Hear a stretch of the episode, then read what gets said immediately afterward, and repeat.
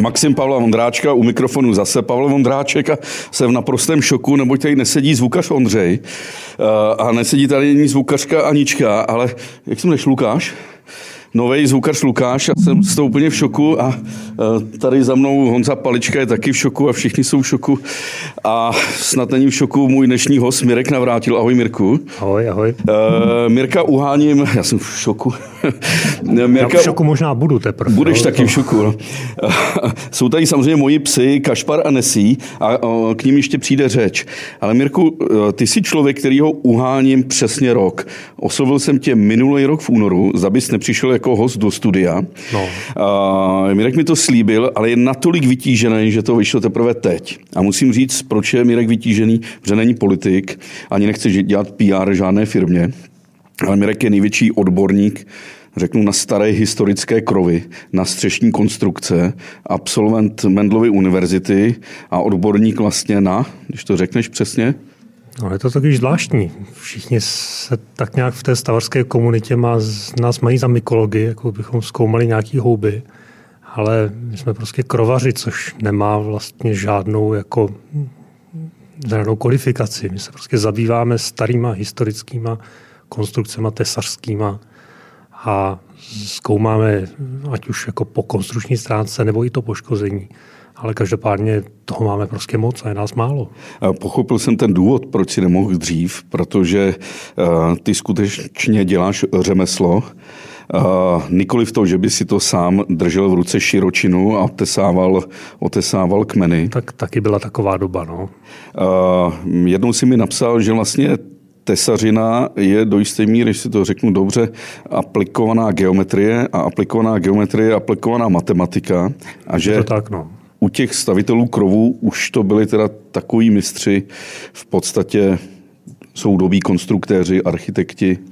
To je vlastně to co, to, co člověk najde v tom krovu, tak se dá rozdělit na několik takových jako oblastí. První jsou takové jako rutinní práce, jako, který zvládne kde kdo.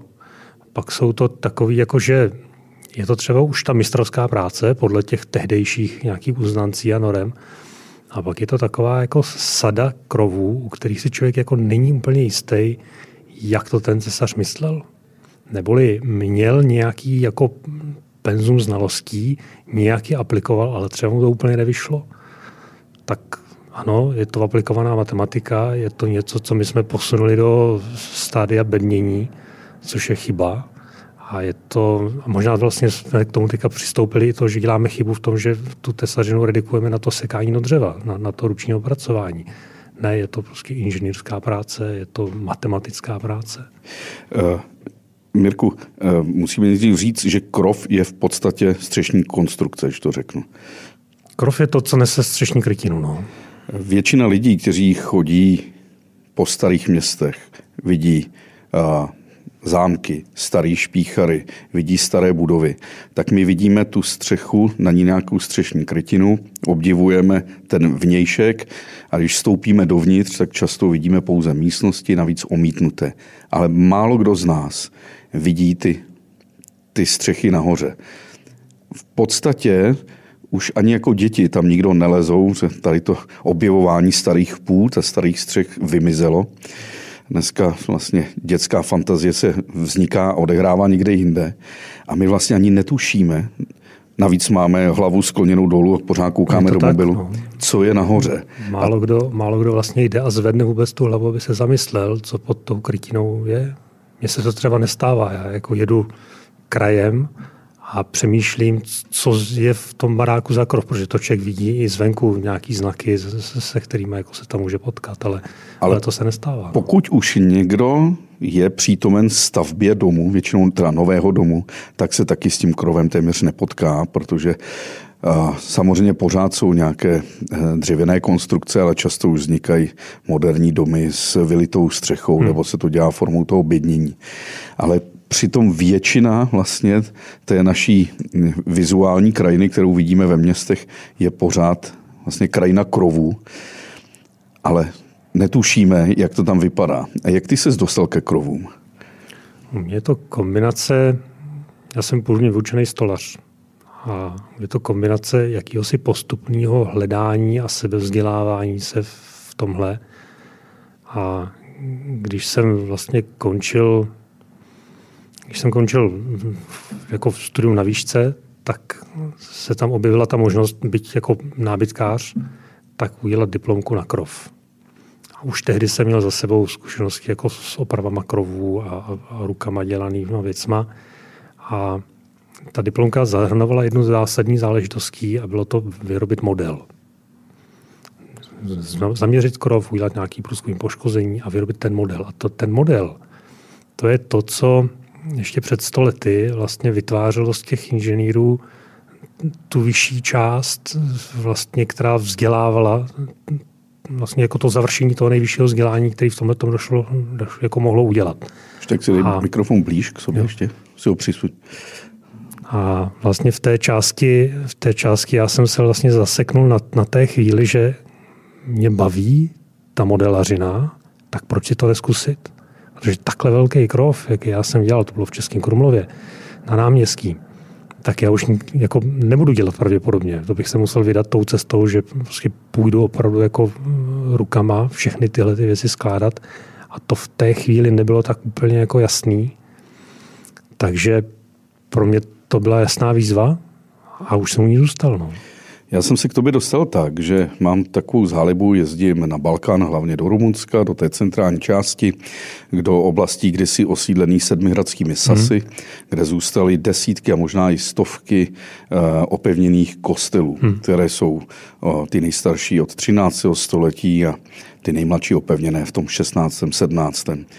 A to je pořád krajina, kde můžete přijít do vesnice, půjčíte si klíče a vyjdete nahoru na tu střechu teda pod střechu a najednou jsem začal objevovat ty, tyto krovy, ty staré konstrukce. Jsem tím úplně fascinovaný. A když jsem si pak na internetu hledal, jestli se tady někdo něčím zabývá, tak jsem narazil na tvojí nebo vaší facebookovou skupinu Staré krovy. A tam jsem najednou viděl, jakým dokonalým způsobem to dokážete popisovat a že to v podstatě není úplně jako sranda rozumět Není to sranda rozumět tomu. No. Chce to prolézt stovky a, a jako tisíce konstrukcí vlastně, aby člověk jako začal načítat ty základní pravidla, protože z knih to dneska jako nevytáhne člověk. Těch knih je zaprvé jsou má, je jich málo. Opravdu, my jsme tu cestařinu zredukovali za posledních 80 let na, na opravdu jako pobíjení, bednění, eh, pro betonáže a, a nikam jako se to nerozvinulo. A takže to, to, co je starší, tak vlastně a co to popisuje ty, ty konstrukce, tak um, to má zásadní problém v tom, že tak vlastně v polovině 19. století se zrušením uh, cechů a zavedením živnostenských společenství, tak došlo k úplné změně toho vnímání těch krovů. Úplně se to přeměnilo z, tě, z té původní části, která vlastně řešila ty empirické vztahy, na tu inženýrskou metodu toho výpočtu na té vaznicových soustav a vlastně úplně to zpřetrhalo to, tu návaznost s tou minulostí a my tady posledních 150 let vlastně řešíme ty krovy úplně jinak a ty staré krovy se učíme poznávat jenom tím, že vlastně do nich lezeme. Nemáme k tomu jako nic, co by, nás, co by nám dalo to vodítko. Takže my vlastně nemáme ani pořádnou literaturu, která by se týkala... Je málo. Jí málo. Ne, než by neměla, je jí málo. A lidi jako seš ty, ty jsi teď zaměstnanec... Uh, teď jsem jenom projektant sám na sebe. Projektant sám na sebe, ale bude vás v republice více než deset aspoň? To asi jo. To, to tak jako k těm deseti se to blíží, bych řekl. Že, ale že jako... Přesto jste tedy velice minoritní krovaři. Jsme, ano. Je vás, je vás velice málo. Já mám možná jednu velkou výhodu, že jsem vyrůstal na tom historickém Chebsku a přímo ve městě Cheb je úžasná věc a to je vlastně procházka těmi starými hmm. krovy. Cheb bylo město zcela výjimečné, které dlouho nepatřilo do Českého království a liší se svou architekturou od těch ostatních měst. To je vlastně takové jako polohanzovní město. No. A když se podíváš na ty střechy, tak oni nejsou ve většině případů štítem do náměstí, Jasně. ale jsou vlastně bokem a jsou mezi nimi vlastně uh, kamenné přepážky, cihelné no. přepážky. Takže i když byl požár, tak většinou nepřeskočil ze střechy věc, která se tady začala vlastně objevovat potom v tom 19. století po těch městských požárech, vlastně, kdy se to zpětně otočilo a začalo se to takhle stavět znovu. No. Takže když jste ale v Chebu, tak eh, tam celé to náměstí a okolní ulice, to je v podstatě takové, takové centrum. Cheb měl, Cheb měl obrovský štěstí vlastně, že zaprvé teda nikdy zásadně jako nevyhořel a za druhé v 80. letech minulého století tam proběhla docela výrazná asanace a jako památková obnova jenomže proběhla tak nějak jako na poslední chvíli. A vlastně město potom, tím, že se do toho nadspalo spousta peněz, tak město nemělo ten touhu a ani potřebu dělat nějakou aktualizaci toho bytového fondu a hmm. nerozprodalo ty domy. Takže to, co teďka můžeme v tom Chebu prohlídnout a co můžeme znovu objevovat, tak je v městském majetku. A to vytváří naprosto neuvěřitelnou příležitost pro prezentaci zrovna téhle té, té, té krovové tesarské kultury, protože to tady nikde není. To Doporučuji, jako když se podíváte na internetu, procházka chebskými střechami, ano. tam poznáte, co krovy jsou. Mimochodem jsou tam vystavené i hezké modely. To je vlastně celá ta, celá ta akce je s částí dílem kolegy Michala Panáčka, který se tím, že se k tomu dostal podstatě čistě náhodou při nějakých průzkumech, tak eh, se mu podařilo zachytit vlastně tady tenhle ten stav a začal jako opravdu cíleně šlapat po tom, aby se to město do toho zapojilo, aby se tam vlastně do toho vsunula jak ta prohlídková trasa, tak teďka vlastně uvají o nějakým vzniku materiotéky, kde se do toho zapojili sousední vlastně z Německa teď si vzpomínám jméno toho, toho chlapíka, co tam daroval těch 20 eh, modelů těch krovů, který vlastně budou teďka v té bývalé, v té bývalé městské sípce mm-hmm. jako součást té expozice. Jako opravdu město, který má neuvěřitelný štěstí na tady tohleto. Jedno město, které štěstí nemělo, před pár lety v Paříži vyhořel Notre Dame. A já jsem si říkal, jak to dají dohromady. A vycházel jsem z té situace v Čechách, protože tady řemeslníků extrémně málo, tesařů ještě možná míň, odborníků na krovy taky. A jak se to dneska daří v Paříži a v Notre Dame? Ale já si nejsem vlastně jistý, jestli to bylo neštěstí nebo ne. Pro, pro ty krovy je to vlastně jako obrovský štěstí, protože to přitáhlo tu pozornost jako paradoxně mm-hmm. k mhm. tomu, jak eh, to ty lidi začnou zase vnímat. Eh, já to sleduju tak jako, jako okrajově, ale ta situace se má tak, že vlastně proběhne obnova. Ve Francii není problém najít vlastně tolik množství takového dřeva, to jako nevytváří žádné, žádnou extra zátěž, takže to, to správné dřevo je, už se vybírá.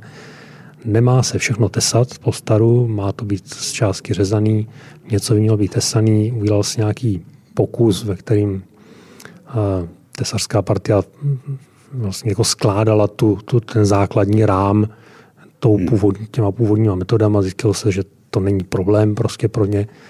A ta obnova by měla prostě přijít v té situaci, v jaké, v jaké ten krov byl předtím. Mirku, a ty stromy, teda ty trámy budou z dubu? Budou, jo, dubový. No. Budou to dubové trámy. Ale předpokládám, že to musíš mít skutečně jako velké staré duby. Všim, všim si, že když projíždíš docela... českou krajinou, tady jsou všechno mladé stromy, že? Podívej se na staré fotky z, hmm. ještě z 50. let a všimni si, kolik je v té krajině lesů. Málo. To jsou remísky, které jsou v té krajině rozesetí a mezi tím jsou ty louky, na kterých se pase dobytek.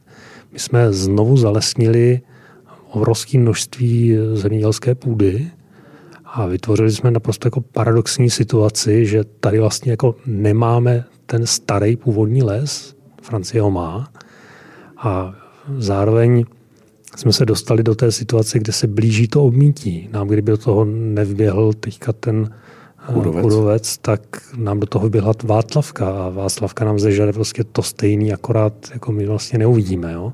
co všechno z těch smrků jde. Ale my máme My máme přece smrkové monokultury, ale francouzi teda předpokládám stále mají své Tam je toho dubu 50%, háje. tam je toho obrovské množství. Takže oni mají materiál na to, aby mohli znovu eh, zrekonstruovat eh, Notre Dame. My bychom s tím asi měli problém. Jako s takovýhle množství takhle kvalitního dřeva my bychom asi dohromady nedali. Katedrála svatého Víta její konstrukce je v podstatě stavěná na konci 19. století, no. na začátku 20. a předpokládám, že už nebude dřevěná. Tam je část ocelového krovu. Že část je ocelová. No. Ta směrem ke dvou věžím vlastně. Jo. Vlastně od té. Tak a nemají francouzi problém s lidmi, to znamená s tesaři? Nemají.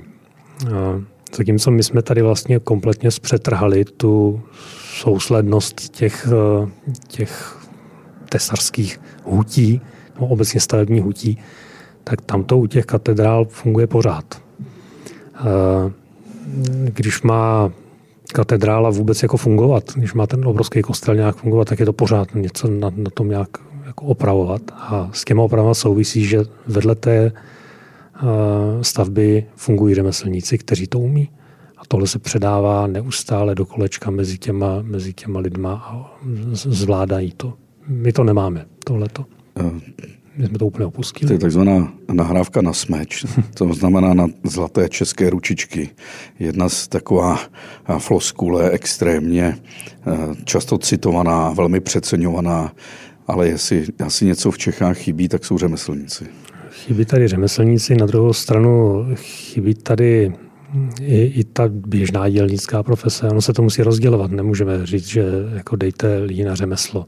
Jedna věc jsou ty dělnický, Hmm. To jsme schopni nějak asi, jako na to nepotřebuje člověk nějak moc inteligenci, aby skládal ty věci dohromady podle předpisů, ale vymyslet to, mít řemeslník a složit ty věci tak, jak to má, tak to prostě je celoživotní náplň. To, to není ani jako o tom se to celoživot učit, to je být v tom jako zaháknutý každým prstíkem. Ehm, Mirku, co se stalo eh, v těch českých zemích? Ehm, myslím teď v oblasti té tesařiny, krovařiny, ale i v oblasti kovářů. Když eh, budete jezdit, nebo budeš jezdit ve Švýcarsku, Rakousku, Německu, Francii, částečně Anglii, tak na, narazíš často, jak stopují mladí muži, kteří mají široký klobouk s tou krempou, hmm. bílou košili, takový manžestrový nebo sametový sako a nohy, nohavice z dozvonů, mají takovou takový matildu, takový baťoch zabalený jenom přes rameno a širokou hůl. To jsou tzv. vandrovníci.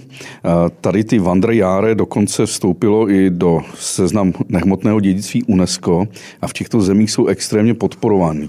Já tady přečtu z jednoho odstavec článku v Escapeu, který jsme vydali v rámci Info, že tyhle ty tesaři, na Vandru musí se trvat přesně tři roky a jeden den. Musí mít tovarišskou zkoušku, být svobodní a bezdětní, musí mít trestní čistý rejstřík a nesmí mít více než 30 let. A během cesty se tovareši nesmí přiblížit k domovu v okruhu 50 kilometrů, nesmí mít sebou mobil, cestovat mohou jen pěšky, autostopem a výjimečně hromadnou dopravou. A veškerý majetek, nářadí, oblečení, hygienické potřeby a spací pytel se jí musí vejít do látky o rozměru 80 x 80 cm.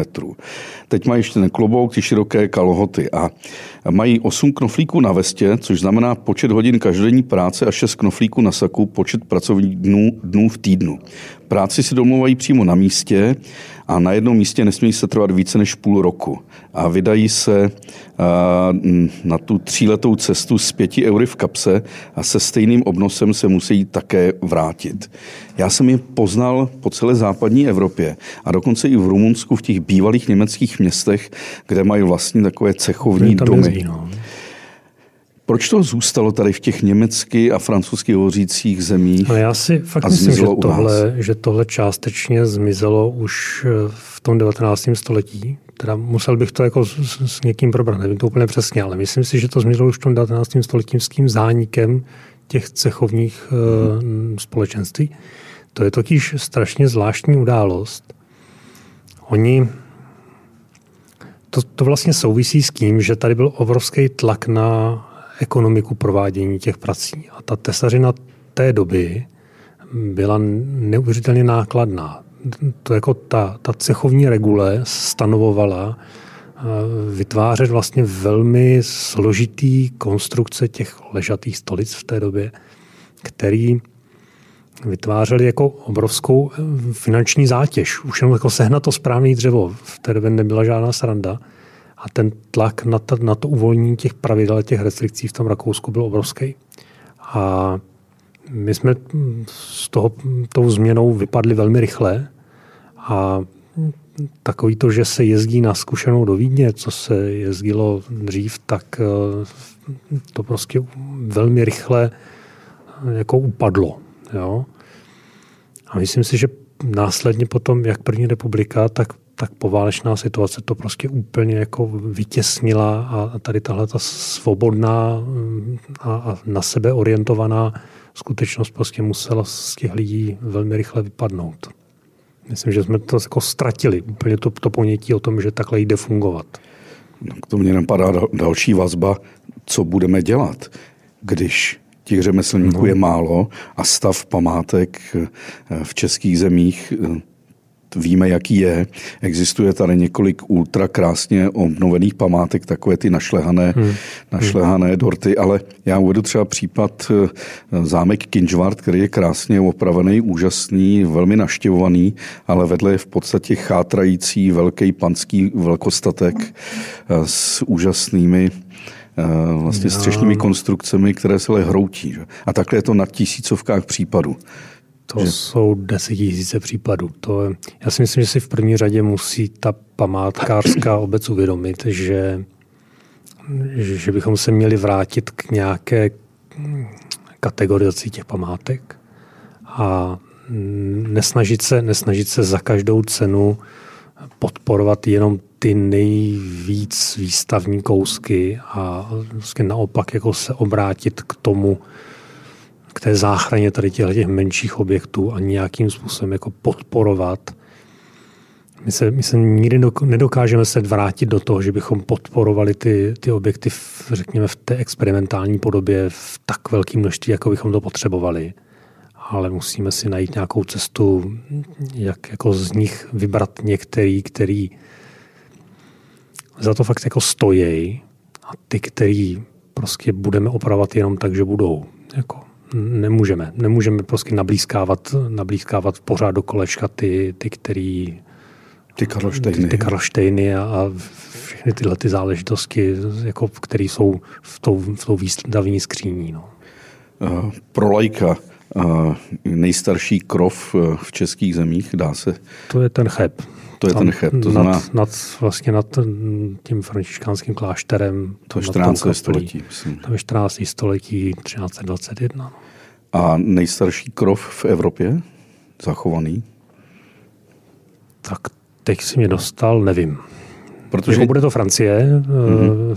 tam, tam je asi z těch, jako teď, když vezmu ty krovy, které bychom nazvali tě, tou naší konstrukční soustavou, jinak to pravděpodobně bude nějaká italská záležitost, ale to 12. století, 11. století, to, to jako v těch knížkách najde člověk.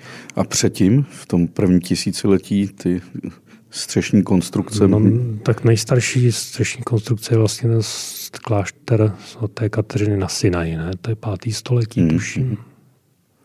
Úplně já jsem, nevím, jestli je tam něco mezi tím v těle těch jako konstrukcích. Já jako se ptám, protože předtím jsem tady měl hosta, odborníka na beton, hmm. betonáře a bavili jsme se právě o Panteonu v Římě hmm. z toho druhého, prvního, druhého století. To je vlastně betonová konstrukce, ale eh, teprve, když jsem skončil ten podcast, tak jsem si uvědomil, jakým způsobem se vlastně dělaly ty střechy, že? později do nástupu. Jak, jak ona se jmenuje ta konstrukce, který říkáš? No, ta. Tak myslíš vlaský, vlašský krovy, jako ty vazníkový, no, no, no. což vlastně je ta italská, ta nízká konstrukce. Takhle, tak primárně je potřeba tam dostat nahoru tu samotnou vazbu, tu, tu, tu stolici, která nějakým způsobem jako souvisí s tím, že se to zastřešuje. A vlastně v, teď jde o to rozdělit to na ty, na ty vazníkové krovy, tam je to jednoduchý. Tam se prostě složí vazník na zemi a vytáhne se nahoru. A pak je potřeba si vzít to, co tady máme dneska my, od toho 14. století dál, což jsou ty krokevní krovy, kde ten krokevní krov vevnitř funguje jako lešení pro to, aby se tam dali vůbec vytáhnout ty krokve. Ty jednotlivý hmm. patra těch hambalků, těch, těch etáží toho krovu vlastně jsou lešením pro, pro tu stavbu samotnou. Do toho jenom vstoupím, kdo se bude zajímat o, o, kro, o krovy, tak eh, narazí na termíny jako krokev, vazný trám, hambálek, ležatý sloupek, rozpěra, pásek, námětek, věšadlo, věšák. To nemusíme teď jako úplně... To bychom na to potřebovali tady několik hodin. obrázky. To ale bez obrázku nejde. No. V podstatě, když si představím nějaký obdelníkový půdorys zděné budovy, na hmm. kterou chceme dát tu střechu, tak eh, to, co je na těch eh, stěnách, to je ten věnec v podstatě. To je Takhle, ona ta budova sama o sobě je vevnitř v tom zdivu většinou ještě svázaná nějakým vnitřním rámem, mm-hmm. typicky dubovým, zazděným dohromady, vázajícím celou tu stavbu. Což je mimochodem jako jedna z velmi častých poruch, kterou člověk může vidět na spoustě starých hradů, kde tady tyhle ty eh, vnitřní vlastně rámy vyhnívají a mm-hmm. teďka se trhají vlastně pod, s vyslýma trhlinama pod oknama tak jak to různě ujíždí dolů. Ale vlastně to co, to, co odlišuje od té poloviny toho 19. století ty dvě konstrukční soustavy, tu vaznicovou, tu, co používáme dneska, a tu starší, tu krokevní, je vlastně ten přístup k tomu svázání té stavby tím věncem.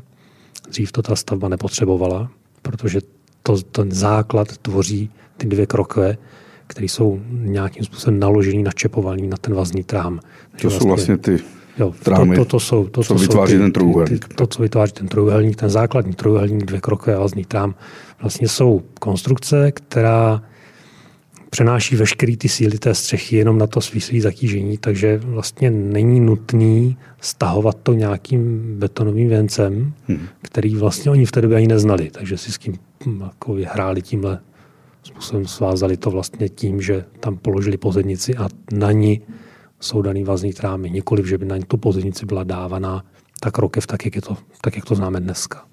Ale mě zaujalo, že si řekl, oni si to dole sestavili a vytáhli nahoru. A když se bavíme 14. 15. století, domy mají výšku 10-15 metrů, jak oni to tam dostávali nahoru? Měli velký jeřáby, šlapací kola a podobně. Hele, eh, existuje tu tesař eh, Petr Ružička, eh, který dělá tady tuto experimentální archeologii, experimentální tesařinu dělal v Rožemberku tu Jakobínku věž, tam k tomu měl postavený jeřáb, kterým, prostě, ve kterým jak křečci šlapou lidi a tohle to prostě navíjí nahoru na Ačkovým rameni. Potom to je něco, co bylo trám. na hradě Žebrák? Bylo to i na Žebráku a měl to a postavený na, i na, na staroměstský mostecký věži. věži. Což Ale... je mimochodem jeden z nejstarších krovů jako vůbec tady v, a vlastně nejstarší s takzvaným podelným vázáním.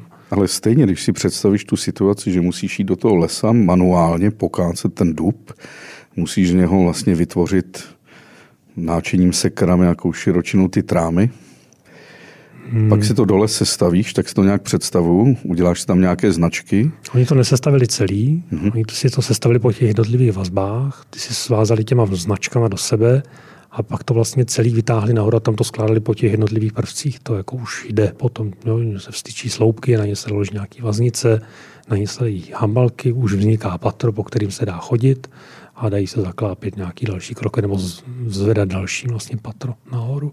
Ale museli si udělat značky na ten trám. Je to častý. Není to bezprostřední pravidlo, ale je to častá záležitost. Ale ty značky jsou tam pořád a dosud. No. A ty, když chodíš po starých střechách, tak dokážeš už dneska identifikovat značku nějakého konkrétního řemeslníka, který měl třeba typickou? Nebo... No, až tak úplně, že by to jako bylo typický pro někoho, to ne, protože ti tesaři v různých epochách používali různé značky. Hmm. To, co jsou gotické značky, tak jsou ledas jaký klikyháky nebo, nebo dlátem dělané piktogramy. To, co jsou novější, tak jsou většinou nějaký číselní řady římskýma číslicema. Případně jsou to různý záseky trojuhelným dlátem, takový stromečky a těch, těch variant je jako spousta. Ale že by v tomhle se dal najít rukopis, to až tak úplně ne. Ten rukopis se dá najít spíš v tom, jakým způsobem ten tesař přistupoval k tomu vyšetření té, té střešní roviny, případně jaký tam nechal detaily v sesazení těch prvků. Na Veveří na hradě je krov, který vznikl těžně po 30 leté válce. Má taková ležatá stolice, která má nahoře rozšíření sloupků, takový ty hlavy zdobení rozšířený. A úplně ten stejný zesař o dva roky později postavil vlastně nejstarší brněnský krov na klášteře Klarisek, vlastně na svatým Josefovi, na, na kostele na Josefské. To jsou úplně jako, pak, pak potom tesaři ale mizí stopa. Nevíme do dneška, do, o koho se jednalo, ale po téhle té partii prostě tyhle ty dva krovy se zachovaly, jsou těsně vedle sebe, mají úplně ty stejné znaky, ale dál to jako nevede. Takže tohle to se dá najít. Mám takový konček, strašně rád obcházím eh, třeba katedrálu svatého Víta, tu starou hmm. část a sleduju jednotlivé kamenné bloky. Hmm. A na nich sleduju ty nápisy, vlastně tu epigrafiku, no. takové ty eh, často třeba i vulgární výkřiky, někdy, někdy jsou tam malůvky, jak to vyškrábané, někdy tam vidíš skazy, jo, někdy sluníčko, někdy jsou tam úplně celé příběhy. Myslím, že najednou snad je i kůň, jak něco přeskakuje a to tohle to přece ta epigrafika, to znamená tyhle ty zápisky, vpisky musí být i na těch je, starých je to krovech, Je to v krovech, no. Je, je to tam a je tam toho spousta. Není to všude, není to mm-hmm. jako pravidlo, že by se to objevovalo všude, ale jsou situace, kdy jsme měli třeba na zámku v Dukovanech, byl, vlastně byly fotky od místního, místního fotografa, který ve 30. letech jako fotografoval kde co. A mimo jiné vyfotil tu chvíli, kdy vlastně opravovali hm, pokrývači vymazávky okolo vytířů a okolo hřebene.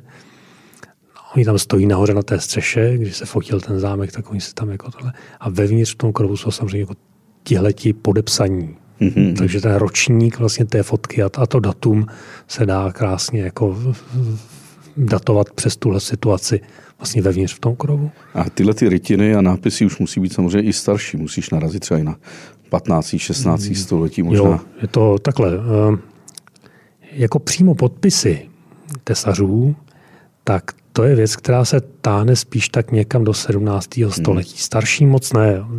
Otázka zní, jestli tehdy měli tu gramotnost tak vysoko, aby vůbec jako se mohli někde podepisovat. Ale ten vrchol přichází někdy v 19. století při opravách těch krovů. Tam se ti tesaři jako byli schopni vyjádřit opravdu někdy jak už expresivně nebo nadávat na, na kolegy nebo a takhle to jako člověk najde napsaný na těch trámech někde, kde to jako mělo zůstat schovaný, ale je to prostředí, stěžoval, který no. lidé nevidí, takže tam budou asi i sexuálně jo, jo. explicitní malůvky. Bývá některý... tam kde co, ano. Další věc, kterou teda na těch střechách, když jsem je občas procházím, tak si říkám, co ty řemeslníci, kteří to opravují, hmm. budou mít ze zdravím, když vidím ten množství toho trusu z netopíru a no, z holubů. Je... Ale vlastně ti řemeslníci, co to opravují, jsou na tom ještě dobře. My v tom průzkumu jsme na tom daleko hůř, protože nám nikdo ten, jako ten krov předtím nevyčistí. My tam lezeme ve chvíli, kdy se pokotníkem brodíme v mrtvých holubech a, a, a v netopírech. No. Takže... Je rozdíl mezi holubím a netopířím trusem? všechno to stejný humus. A fakt ta mocnost může být i několik... Jo, to, to jako jsme když se dělali no, krovu, jako když se to čistilo, tak tam bylo 25-30 cm mrtvej holubů, jenom mrtvej holubů, prostě nastlaných na, na jako v tom stropě tak, že to jako zatěžovalo ty klemy a začínaly praskat. No to jako stojí za to. V tomhle to, když jak má lozit, tak to je nějaký jako respirátor v dnešní době. jako...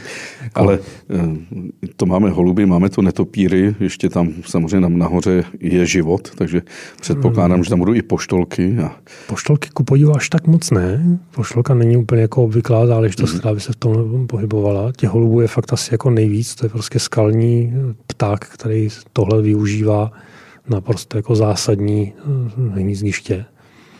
A, ale to, co my v tom vlastně jako řešíme, taky veškerý biotický poškození a to biotické poškození jde hlavně od hub a od hmyzu. To, jako, to že je tam nějaký holub, vlastně jenom chyba nějakého jako útěsnění té střechy. Jo? Že se tam může dostat, až tam prostě potom hnízdí. A co kuna Ale, skalní? To... Kun je taky spousta, ale po těch tam zůstávají jenom ty hovna. Tam toho víc není. To jako, ta většinou teče, když tam jdeme my. To jako. Když jsi se bavil o tom, že myotické poškození eh, má vlastně klima vliv na, na kvalitu toho krovu, stále se dneska mluví globální oteplení a Takhle, my tady máme samozřejmě problém s tím, že to dnešní dřevo eh, je těch rostlí na těch, eh, na těch znovu zalesněných stráních a, a, a loukách, který byly dřív hnojený, tak mhm. je rostlí rychle. A s tím rychlým růstem samozřejmě jako se pojí to, že nemá takovou kvalitu, jako mělo v minulosti. To je jako první problém. Druhý problém je, že samozřejmě jsou tady místa, do kterých se výrazně raději teďka stěhují třeba ti tesaříci, a kde toho sežrou daleko víc. Jižní Morava Polabí, mm-hmm. to je prostě daleko víc jako napadený tím hmyzem, než třeba Vysočina. Jo? Tam v těch vyšších nadmorských výškách je chvíle, kdy ti prostě v jednu chvíli vymrznou a ta, neobnoví se to ta generace. Takže tohle je jako problém, který se, který se tady objevuje, ale spíš to souvisí s tím, že v některých místech, jak dřív vlastně rostly víc jedlový lesy, tak třeba rostly víc i borový lesy a z, mhm. z té borovice se dělalo to jako samozřejmě to místní dřevo na ty krovy a ta borovice v té běli bývá tím tesaříkem sežraná úplně jako dokonale. To tam jako zůstávají opravdu jenom kuláče toho jádra a to je ten problém. Takže to si myslím, že nás čeká jako větší nájezdy v místech, kde je těch, kde je těch jako to, té potravy pro ně víc. A teď jsem si neuvědomil vlastně, že tesař a tesařík má ten pojmenování tohoto brouka souvislost právě s tím. Do jisté míry, no, ano. Jo, je to takové, je to, jako, fušuje do řemesla. Je, fušují to... si vzájemně do řemesla. a docela zajímavá situace, vlastně to tesání, to, to je vlastně jedna z prvních lidských činností bez tak. A ten zvuk toho dopadu té sekery, to tyk, tak to se vlastně objevuje v těch jazycích pro toho tesaře, teda kromě Němčiny, tak vlastně téměř všude, že jo. To, Jak to je v angličtině? Carpenter? Carpenter, ale ten, ten, to, je tam taky to tyk. Jako, A v Němčině to je... To tak je, je to Zimmermann. Tam je to je Zimmermann. Ale tak to Cing by tam možná taky mohl být. Jako. Zase ten Zimmermann. Eh, teď tady po celém prošel Kašpar, můj té, border terrier. Já jsem říkal na začátku, že, mám, že to souvisí i s, s tvojím za, zaměstnáním. Jak lezu po těch starých střechách, hmm. tak Kašpar se cpe dopředu, vždycky chce být nahoře nejrychleji, ale v jednom kostelu právě v Transylvánii, Sedmihradsku, vyběhl nahoru a projeli ty, ty stupně, které byly strouchnivé hmm. a dopadla asi o tři metry dolů. Měl štěstí, že to zvlád, no. Narážíš někdy na takovouhle situaci, kdy se musíš dostat nahoru a najednou ty hmm. přístupové žebříky jsou už... Jo, je, je to spousta takovýchhle situací. Člověk se musí naučit, to je tak, jak třeba v Urbexu, člověk se musí naučit pohybovat po některých plochách tak, aby hm, neprohučel. Jsou chvíle, kdy se člověk prostě musí někde 9 metrů nad dalším patrem hambalku přeskakovat hm, z jednoho na druhé, aby se dostal k těm dalším prvkům jistit se tam není třeba ani jak, což bych teda možná neměl jako takhle říkat natvrdo, ale prostě nejde to. Takže není to jednoduchý, jako je potřeba si dávat bacha. A funguje to stejně jako na horách, že snáš se jde nahoru než dolů, potom z vrcholu?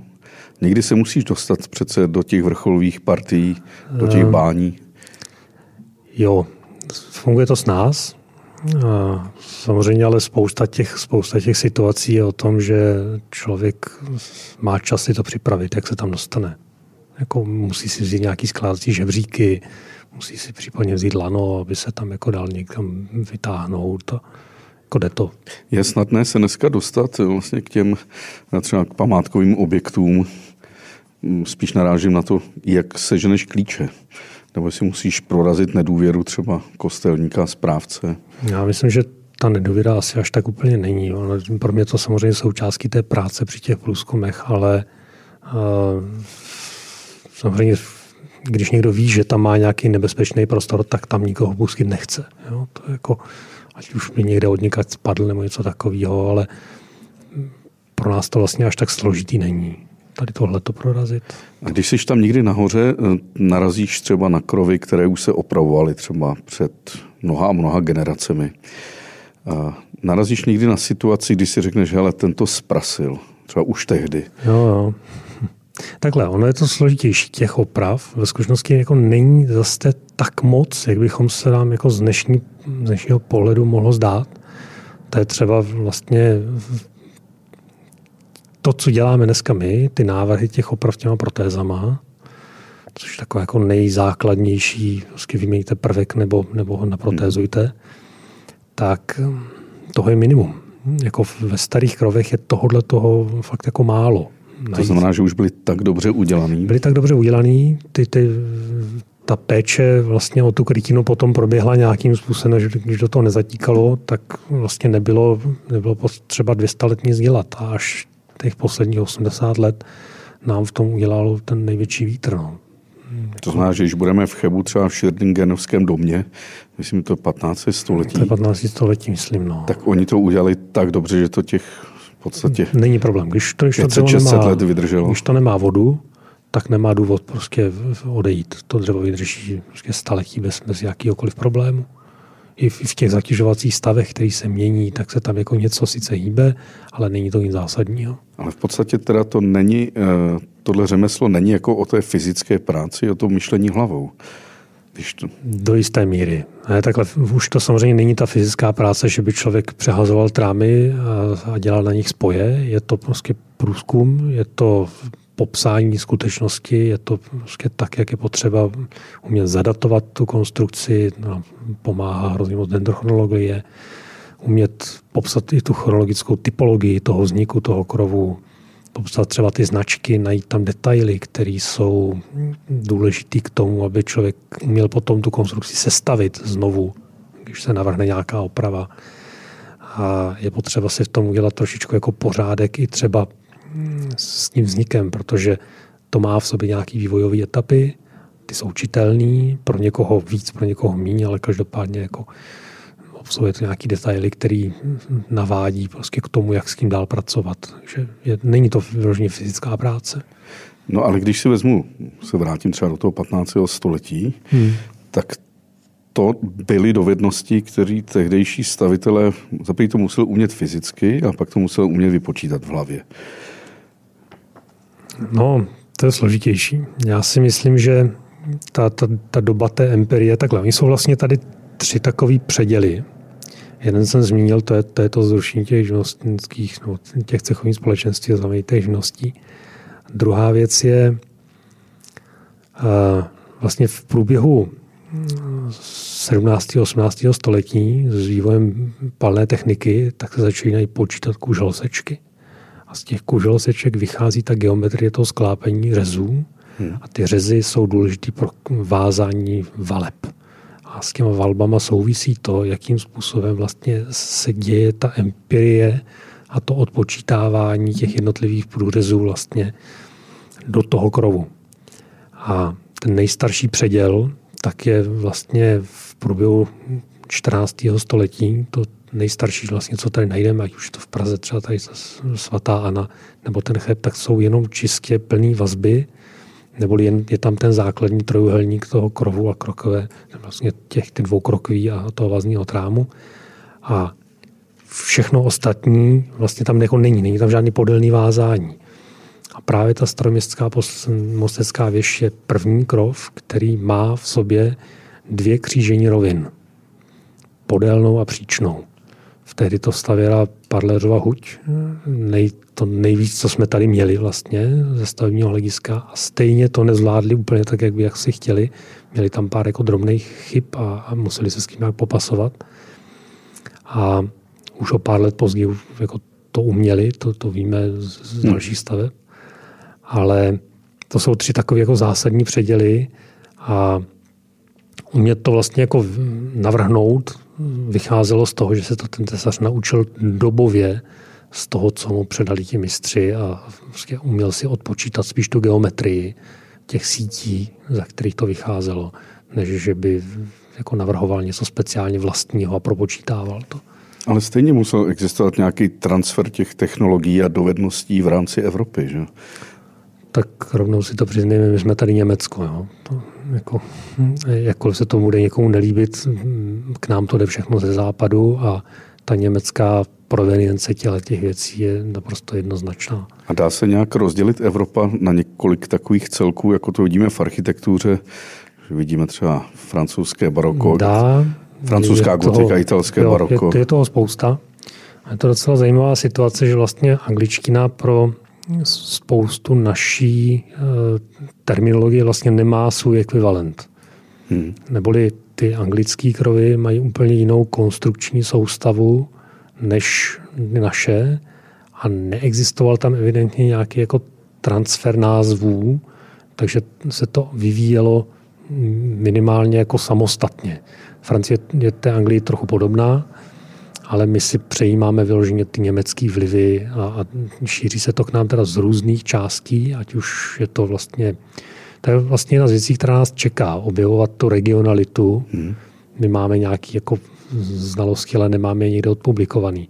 Objevovat tu regionalitu toho, kde ty vlivy, jaký vlastně působí. Protože jiný krovy ve stejném období člověk najde eh, na severní Moravě, kde je ta, ta polská vliv toho sleského provedení.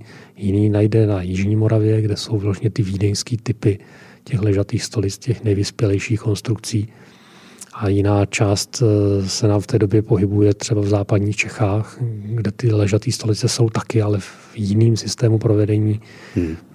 Má to prostě každý, každý svoje. Saský krovy, úplně jiný jako systém zavětrování podélního. Takže. A jen čím typický východ, tím myslím třeba východ Polska, dnešní Ukrajina, Bělorusko, Rusko. Já se přiznám, že tam úplně nemám jako tolik zmapováno to Polsko je docela zajímavý, ono si hrozně dlouho drží takovou, u nás vlastně, u nás bychom to označili za pozdní gotický krovy, takovou jako klasovou mhm. konstrukci, tak to si drží až někde do 17. 18. století a drží si ho jako velmi výrazně, ať už v té sleské části nebo i vlastně východněji. Ale u nás jsme to v té době úplně opustili. To, to tady jako není. To už opravdu jako čistě přejímá ty německé vlivy a, Čím to je, že když jsem eh, ve Velké Británii, tak vlastně ty eh, konstrukce krovů jsou hmm. takovou integrální součástí toho interiéru. To třeba vidíme v Cambridge nebo v Oxfordu, když stoupíš do některých eh, vlastně velkých hál, do jídelen pro studenty, tak ten krov je odkrytý. Hmm. A je to prostě nádherný. Člověk si řekne, o, to je něco. Ale u nás většinou to máme zastropovaný, a vlastně jakoby ten krov nevnímáme. Hmm, já myslím, že to tak nebylo, ale vždycky. Protože máme tady, máme tady doklady toho, že ty krovy byly otevřený. Mm-hmm. Jo, že, že byly vlastně, že to zastřešení bylo prostě postavené v nějaké fázi, až po ní byl třeba plochý strop jako zabedněný a až po ní vznikla teprve klemba. Takže to má několik takových jako vývojových mm-hmm. těch. Nevím, možná já si třeba myslím, že nám se do toho tady velmi výrazně promítá to, kudyma procházely ty váleční konflikty. Typicky právě ta Jižní Morava je úplně přemazaná 30 letou válkou. Tam ty starší etapy téměř neexistují v těch krovech. Naopak Jižní Čechy jsou v tomhle jako, úplně jako ráj na, na poznávání jako gotických konstrukcí. A velmi podobně si myslím, že to bude jako součástí té, té Anglie. Tam k tomu navíc teda ještě přistupuje to, že oni ty krovy jedou v dubu. A, a ten dub jako vyřezávaná konstrukce je něco úplně jiného, než, než to, co vlastně známe my tady. A my jedeme teda hlavně jedli a borovici? My jedeme hlavně tu jedli, hlavně borovici, toho dubu je tady málo. Hmm. Ne, že by nebyl, ale jeho málo. A smrk na to tady nebyl? Především. Nebylo tolik.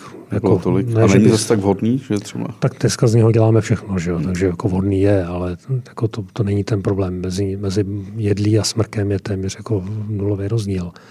Já když si vidět, nebo když si vzpomenu, kde jsem viděl takhle otevřený krov, tak jsou to většinou sípky, špejchary, stodoly.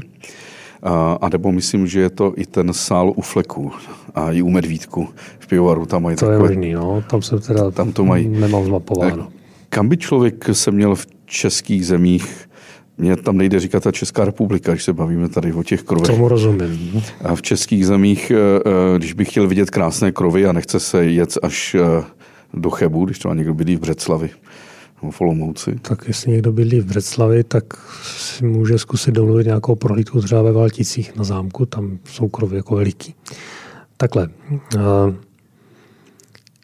My se tady, my se tady vlastně vezeme nahoru s tím, jak jde zájem o ten industriál, mm-hmm. o industriální památky, o technické památky, tak vlastně s tím stoupá i, ta, i ten zájem o ty krovy. Ještě před deseti rokama se vlastně prohlídky na zámcích, na krovech dali spočítat na prstech možná tak jako jedné, spíš dvou ruk. A dneska už to dělá každý druhý zámek a na každou druhou sípku vás vezmou a na každý třetí nějaký jako prostor tohohle toho typu se dá dostat po domluvě. Jo? Ale ty nejzajímavější krovy jsou právě v těch jižních Čechách, podle mě. Tam, tam je ta pestrost tak veliká, že tam jako domluvit se někde v Prachaticích třeba na, na kostel svatého Víta, tam myslím dokonce je oficiálně prohlídka, hmm. tak to je neuvěřitelná konstrukce. To jako, já třeba dávám do přednášek jako takovou fotku takového toho wow efektu, kdy, kde jako se ukazuje, jak ten krov roste, tak tohle je ten úkaz, jak to, jak to jako prezentovat. No. Zažil jsi někdy e, jako velký krovové zklamání? Já jsem ho zažil před pár lety, když jsem se snažil dostat v Praze v Celetné ulici na některé, do některých střech. Mm-hmm. A zjistil jsem, že při těch rekonstrukcích v 80. letech vlastně tam došlo k odstranění mm. obrovských vlastně celý střech a dneska je to vybetonovaný. Hmm. Tam vlastně to je jenom kašírka, často jenom fasády. A... Zažil jsem jich spoustu. Jsou to jako takovéhle situace, kdy člověk eh, někam leze a má vlastně dopředu si o tom samozřejmě něco načte a má pocit, že tam by teda jako mohlo být něco opravdu jako zajímavého a ne fakt je to prostě jako utilitární záležitost. Naopak pak najde něco, i třeba halu, ve které jako je konstrukce, která je prostě jako neuvěřitelná a, a, a zajímavá, nebo je třeba ze zajímavého materiálu, nebo něco takového. No. A je tady nějaký něco takový jako šperk mezi krovy? Je to lehce teda bulvární otázka, se omlouvám, ale... Já vlastně nevím, jestli bych to dokázal takhle pojmenovat. Asi... něco, co je neobvyklý, co prostě najednou vypadá, jako kdyby jsme byli Hele, uh, každý, každý, místo, ne, každý místo má svoje. Hmm.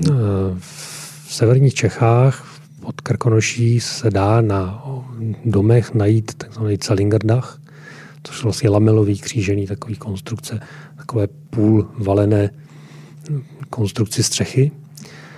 A to třeba na některých místech jako není vůbec. A pak to člověk najde na hále, která je u Uherského hradiště. Takže jako opravdu takhle jako se dají, tohle je můj oblíbený konstrukční systém, takže tohle se dá občas někde jako najít. A pak jsou samozřejmě takový ty kousky, na který se fakt jako stojí za to podívat eh, právě třeba ty prachatice v Brně na svatým Jakubovi. To, to stejný takový jako princip, který opravdu jako dobově velmi zajímavý. Je toho, je toho víc. Víme, jako vybrat z toho jeden jiný krov a na, na, na tomhle ukázat, tohle je ono. Nevím, možná, možná bych asi vyjmenoval tu, tu, tu svatou Anu v Praze, tu pražskou křižovatku. Vlastně. To je dole vlastně dole, poblíž ano. Karlova mostu, poblíž divadla na Zábradlí. Přesně tak. A ten je teda volně ten, ten přístupný? Já myslím, že je přístupný po dohodě, protože vlastně zaprvé to funguje jako nějaký společenský prostor. A za druhé, myslím, že vlastně vedle je divadelní fakulta, tak tam mají možná nějaký přístup. A každopádně ten krov je tím, že je otevřený ze spodu, tak je do něho vidět. A to je opravdu jako opakující se řada na, na těch 35 metrech stejných vazeb kde už člověk zvedne tu hlavu, tak, tak tohle udělá ten efekt. Mirku, ty musíš být stavební historik, statik, geometr, musíš se vyznat v té chronotypologii, materiálovém inženýrství, mykologii, entomologii. Je toho spousta, no. Eh, vyplatí se to aspoň finančně? Ne. Možná by vyplatilo, kdybych si za to uměl říct ty peníze, které jako by si za to říkat měl. A to já prostě neumím. Já jsem... Jak se jmenuje tvoje firma? Uh, firma Versatil Jako versatil? Versatil jako versatil katuška. Versatil.cz, to no, asi najdu. To, to najdeš, tak tě to přesměruje na, na LinkedIn nebo na něco takového. Já, mhm. kdybych chtěl něco vidět o krovech, tak eh, Facebooková skupina Staré krovy. Jednoznačně, já si myslím, že tam se snažíme to po kousíčkách tak nějak to povědomí zvedat. Já, asi bychom v tom mohli být aktivnější, ale zase na druhou stranu člověk na to nemá tolik času, kolik by chtěl. No. Třeba. Potom samozřejmě návštěva Chebu, tam k tomu mají docela i hezké publikace, no. ale nějaká literatura přehledná s pěknými fotografiemi v podstatě v češtině asi neexistuje. Ne, že by tady nebyla, ale je dobrý se koukat třeba sto let zpátky, hm, opravdu jako na, na staré věci. Eh, případně jsou na webu dostupný hm, třeba od, od Gillyho knihy, které vlastně to jsou stavební breviáře své doby, hmm. který vlastně vytváří katalogové konstrukce hm, pro hospodářské stavení. A na nich jsou ty konstrukce vidět, jak to jako skládat. Já jsem třeba teďka dělal nějaký průzkum na krovu tady v kousek za Prahou a ta stejná konstrukce, která je v tom Gilim, tak je prostě přímo tam skopírovaná jako taková jako typická záležitost. Takže opravdu, když člověk chce, tak, tak musí hledat, ale, ale je toho málo. No. Měli bychom to konečně dotvořit a napsat. A Mirku, bavíme se o mrtvém oboru, to znamená, že něco, co tady vznikalo téměř 800 let, tak dneska už se takto nestaví, protože hmm. v většině případě se rekonstruuje. A nebo ještě pořád narazíš na nějakou stavbu, ať už církevní, nebo, nebo v, um, jakoukoliv jinou galerii, tady... kde se staví ještě krovy tímhle způsobem? Jsou tady, jsou tady samozřejmě jako buď jsou to opravy, vyloženě jako, že se dělá replika toho původního, mm-hmm. to se děje, ale že by někdo znovu ten krov navrhoval tím letím způsobem, to ne. A co to, rodinné domy? Děláme. Rodinné domy prostě mají úplně jiný konstrukční systém. To, to už jedeme ty vaznicové krovy tak, abychom vlastně využili případně to podkroví. Málo kdo dneska staví podkroví tak, aby ho nevyužil. Jasně, to už je to. to. A navíc se to nedělá vlastně dneska už z těch trámů a už se dělají takové ty věčné trámy, ne takový nekoneční no, trámy. Nekoneční trámy, jako KVH, taky to jde. Tam jde spíš o to, že ta konstrukční soustava je úplně jiná. Ta je, ta je vyšetřená tak, aby ten materiál měl ty průřezy co nejmenší a tu již se ušetřilo tak, aby ty podpory těch trámů byly vyneseny něčím dalším a nemuselo to být třeba dřevo. Vlastně snaží se, snaží se člověk v tom návrhu šetřit co nejvíc na, na tom, aby mhm. vlastně optimalizoval tu výrobu, nebo jak to nazvat. To je taková jako... Mirku, co si myslíš o střešní kr- eh, krytiny? Většinou byly uh, uh, šindele, tedy dřevěné šindele. No. Občas se na to dávala měděná, na bohatší stavby měděná krytina. Ale dneska, když většinou už je to takový ten moderní eternit, nebo tašky, které jsou ale těžké. Tak těch, té pálené krytiny, ta je tady po staletí zpátky. To není tak, že by nebyla. Ať už je to Price nebo Bobrovka, to jsou věci, které se jako táhnou uh, úplně běžně. To jo, ale na starých ale... domech na venkově většinou byly vlastně dřevěná. Je to, je to ano, lehká. Lehká, no. Když tam dneska budou chtít dát právě bobrovku nebo nějaký prizový střechy, tak to je těžký. To je, je to přece... těžký, takhle. Tohle samozřejmě jsem, je potřeba přepočítat statický zatížení. Pokud to ten krov zvládne, tak jako budíš. To, ten největší konflikt, který teďka máme spíš o to, je, jestli dokážeme nahrazovat ten starý Eternit, tu, tu lehkou krytinu něčím novým, podobně fungujícím. Protože já jsem teď zahlídl je... několik eh, malých staveb, třeba hmm. malé kapličky, které byly kryté takzvanou tachovskou břidlou, nebo no, to je možná obchodní název, že to je vlastně plastová jo. břidlice a z takového metru a půl, dvou metrů nepoznáš rozdíl od klasické břidlice a od plastové. No. Ale já si myslím, že tohle je zbytečná část. Prostě jako hmm. ty, ty přírodní materiály jsou tady pořád hmm. a to, jestli se snažíme vytvářet, eh, no dobře, tak ten dojem je možná velmi podobný. Hmm. Z pěti metrů to nepoznám, ale proč bych si tam měl dávat něco plastového? To, to mě jako formálně nejde. nejde jako. Já jsem dělal jsem za zajímavou zakázku, ve které jsem rekonstruoval objekt eh, bývalý takový jako v rámci honitby, která patřila lesům, tak tam byla nějaká, kde si Haugvicové měli nějakou jako tam vyvrhli zvěř a, a pak to táhli někam pryč. Ještě z 60. let se zachovala fotka toho, jak vypadala ta střecha předtím a my jsme měli navrhnout vlastně kopii toho z těch pár fotek, jako co k tomu existovalo, jak jsme se znalostí té, té dobové struktury navrhovali tu střechu novou. No, vtipný bylo, že oni na to chtěli právě tu plastovou šindel. Mm-hmm. Což mi připadne od lesů docela jako neuvážený krok, ale měli jsme k tomu jako několik jednání, ve které jsem přesvědčoval, že teda dobře, je to dražší, ale pojďte no normálně šindali, to přece nedává smysl, abyste si dávali plastovou krytinu. No. Tak tak. Ty by si dokázal otesat trám ještě širočinou a Párkrát jsem to dělal, hlavatku na vrubování a dokázal. No. Je to taková téměř zen buddhistická činnost, vyčistíš si při tom hlavu? Je to, vyčistíš si u toho hlavu a když to neděláš pravidelně, tak tě z toho strašně budou bolet ruky. Ale ty si hlavu čistíš ještě něčím jezdí, jiným. Ty jezdíš na kole, jezdíš jo, dlouhý trasy, ne? No, jezdím dlouhý trasy. Dlouhá trasa Těžko znamená? Se to, dlouhá trasa na, v cyklistice silniční, to znamená, řekněme, nad 200 kilometrů, což pro mě je takový jako úvodní na rozehrátí. No. Protože měl jsem tady hosty samozřejmě moje kamarády, mé kamarády Gasperotio a Márošiho.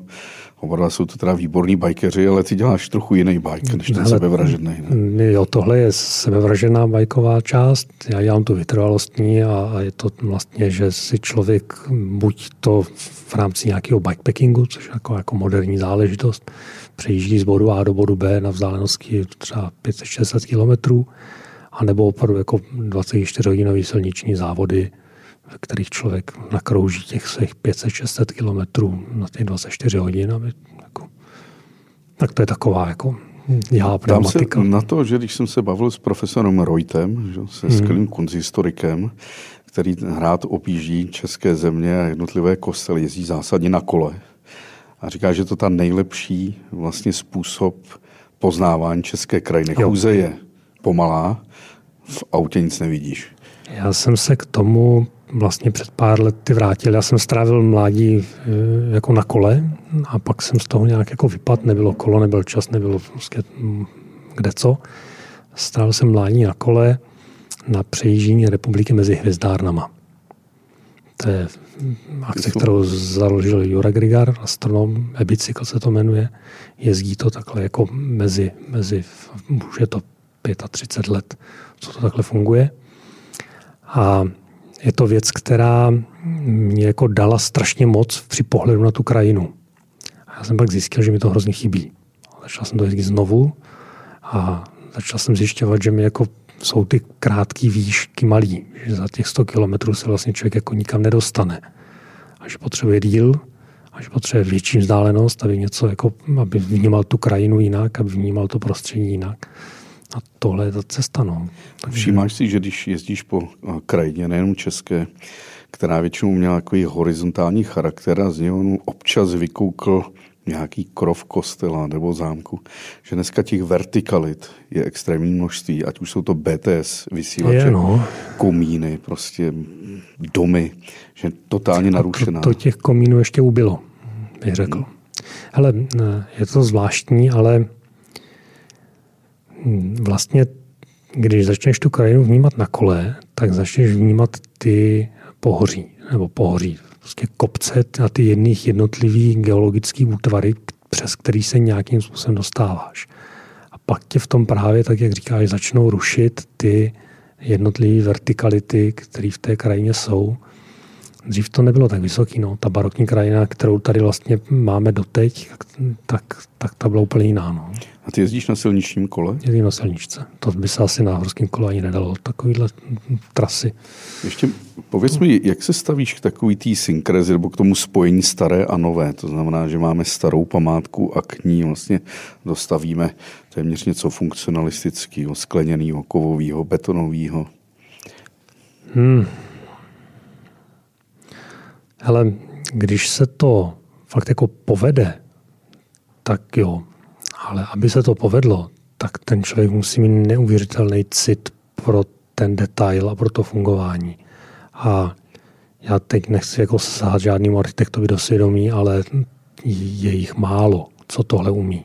A spíš mám pocit, že si na tom prostě léčí spousta lidí nějaký ego a snaží se do toho projektovat nějakou vlastní, vlastní touhu po něčem, než že by jako dokázali ctít tu starou konstrukci tak, jak je. Myslíš, že tohle to mohli eh, kdysi se takto vyjadřovat třeba i k Santinimu a k jeho barokní gotice? Já si myslím, že jako nemohli. Jako, když vidíš třeba klášter Kladruj u Stříbra, mm, gotickou stavbu a na něm ta... Spousta těch věcí je, je naprosto vlastně nám by, dneska, nám by dneska neprošla tím posuzováním. Ať už z hlediska té památkové péče nebo z hlediska toho urbanismu. Spousta tehdejší, tehdejší produkce stavební by dneska jako znamenala naprosto nepřístupnou stopku a, a neprošlo by to. Vlastně nebýt, nebýt toho, toho přístupu, že začneme stavět ty, ty gotické chrámy tak, jak se začaly stavět, tak bychom se nikam dál nedostali. A to, to byla změna oproti tomu, kdy se staví rotunda 3 metry zeď, 3 metry prostor, 3 metry zeď. To jako... Hmm. To, to je fakt veliký. Jako, mám za to, že abychom uměli s těma památkama pracovat eh, tak, aby byly dál jako prezentovatelný, tak do nich musíme vnášet ty nové formy. To bez toho jako nepůjde. Dělat z toho, dělat z toho tu omalovánku s tím, že se teda udělá nová fasáda a, a budeme se tvářit, jako že to je teda ten starý kus, to vlastně jako nevede nikam. Jo? Pokud se naučíme ty řemesla zpátky obnovovat, nenaučíme se cít nějakou jako byť kašírku, ale to řemeslo a nenaučíme se, nenaučíme se do toho jako propojovat ty nové konstrukce, tak nás čeká pomalý umírání těch objektů prostě na, na neschopnost jim vštípit něco nového. To... Uh, tesař se řekne v Němčině Zimmermann. A no. v Cimra, jedné v Cimranovské hře, je ta hezká replika, je to taková hezká tečka za tím naším případem. Opakuju, je to taková hezká tečka za naším případem. Bylo to moc hezký povídání. Hodinu jsme si povídali. Ale já jsem rád, že jsem si ten čas na to našel. Mirku, díky. Děkuju.